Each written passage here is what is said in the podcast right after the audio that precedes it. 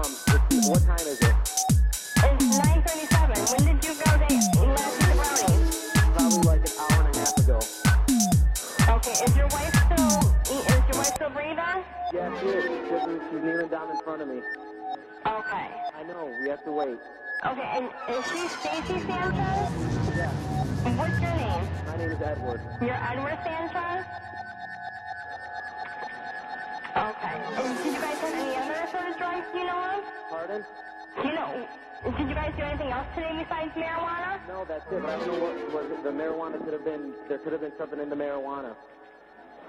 Okay. Are you guys any sort of prescription pills? Do you guys take any sort of other medication? Uh, no, I don't. My wife takes uh, uh, Vicodin though.